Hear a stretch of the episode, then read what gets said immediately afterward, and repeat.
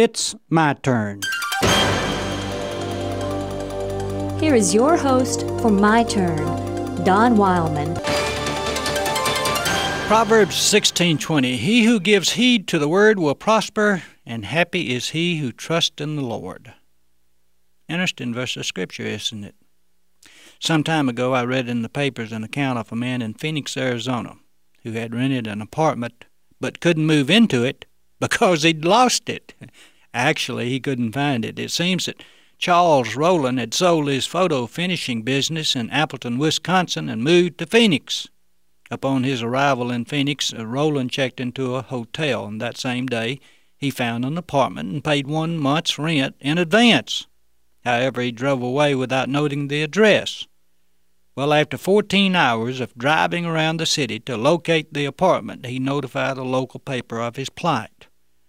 The fellow who had rented the apartment to Rowland read the article and called him at the hotel.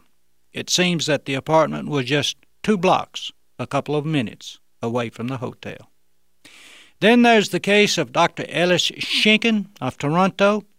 Dr. Schenken was punched in the eye, and as a result he lost one of his contact lenses.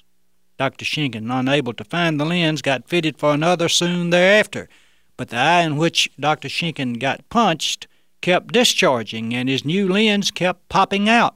Well, it should have.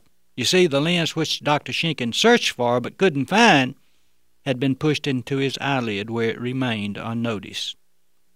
While a student in school, I worked in a grocery store to help defray my expenses. As I was stocking the shelf one day, a gentleman kept walking up and down the aisle looking for some product. Finally, he stopped in the section where the product should be. And after looking for quite a while for the product, he asked me if I knew where the product could be found.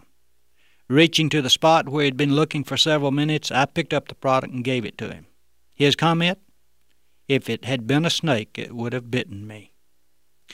It wasn't long after that till I began a search early one morning for my glasses.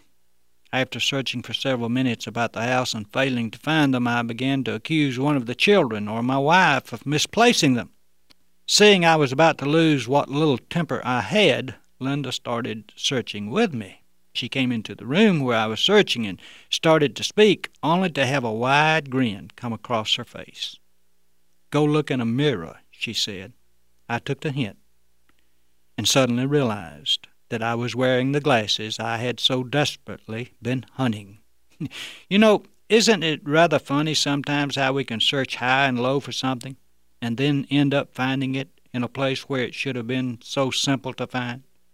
These 4 stories could be multiplied by countless individuals who have searched for something only to find it in a place so close by. Now, there's a truth here that could be applied to countless realms. But for the sake of simplicity, let's try just one. Happiness. It's right where you are, if you can find it. This has been My Turn with Don Wildmon, a production of the American Family Association.